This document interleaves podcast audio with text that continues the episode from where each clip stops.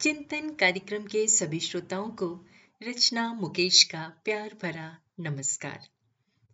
एक दिन कुछ दोस्तों ने अपने उस एक दोस्त से मिलने का फैसला किया, जिसने एक साधारण जीवन नहीं जीने का फैसला किया था, बल्कि अपना जीवन प्रार्थना और दूसरों की मदद करने के लिए समर्पित कर दिया था।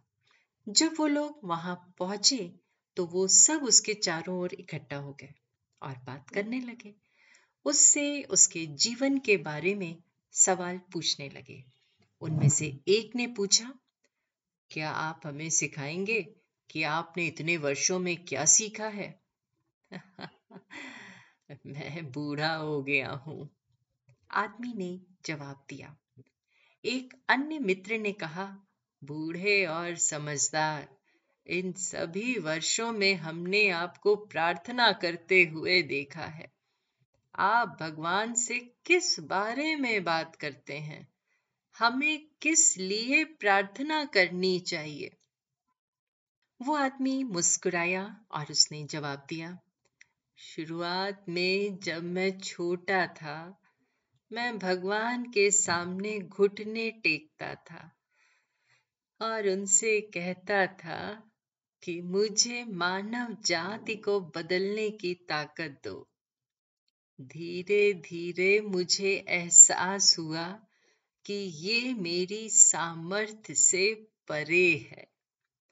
फिर मैंने भगवान से प्रार्थना करना शुरू कर दिया कि मुझे अपने आसपास की दुनिया को बदलने की शक्ति दो। ठीक है?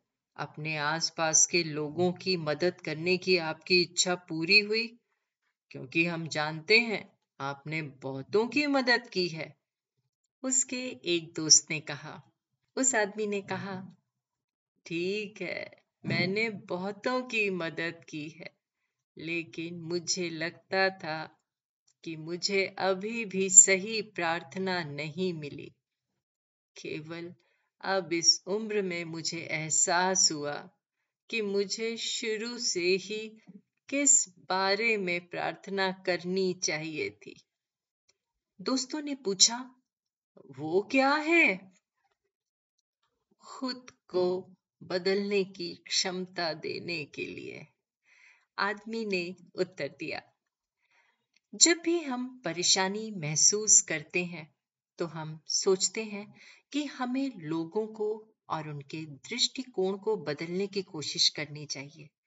लेकिन हमें ये समझने की ज़रूरत है कि कभी-कभी बदलाव की शुरुआत खुद से ही होनी चाहिए।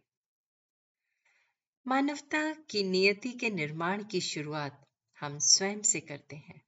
पहले स्वयं की चेतना का विकास करते हैं और फिर उसे विस्तारित करके उसमें दूसरों को भी शामिल करते जाते हैं। चिंतन ज़रूर करिएगा। आप सबका दिन शुभ व मंगलमय हो।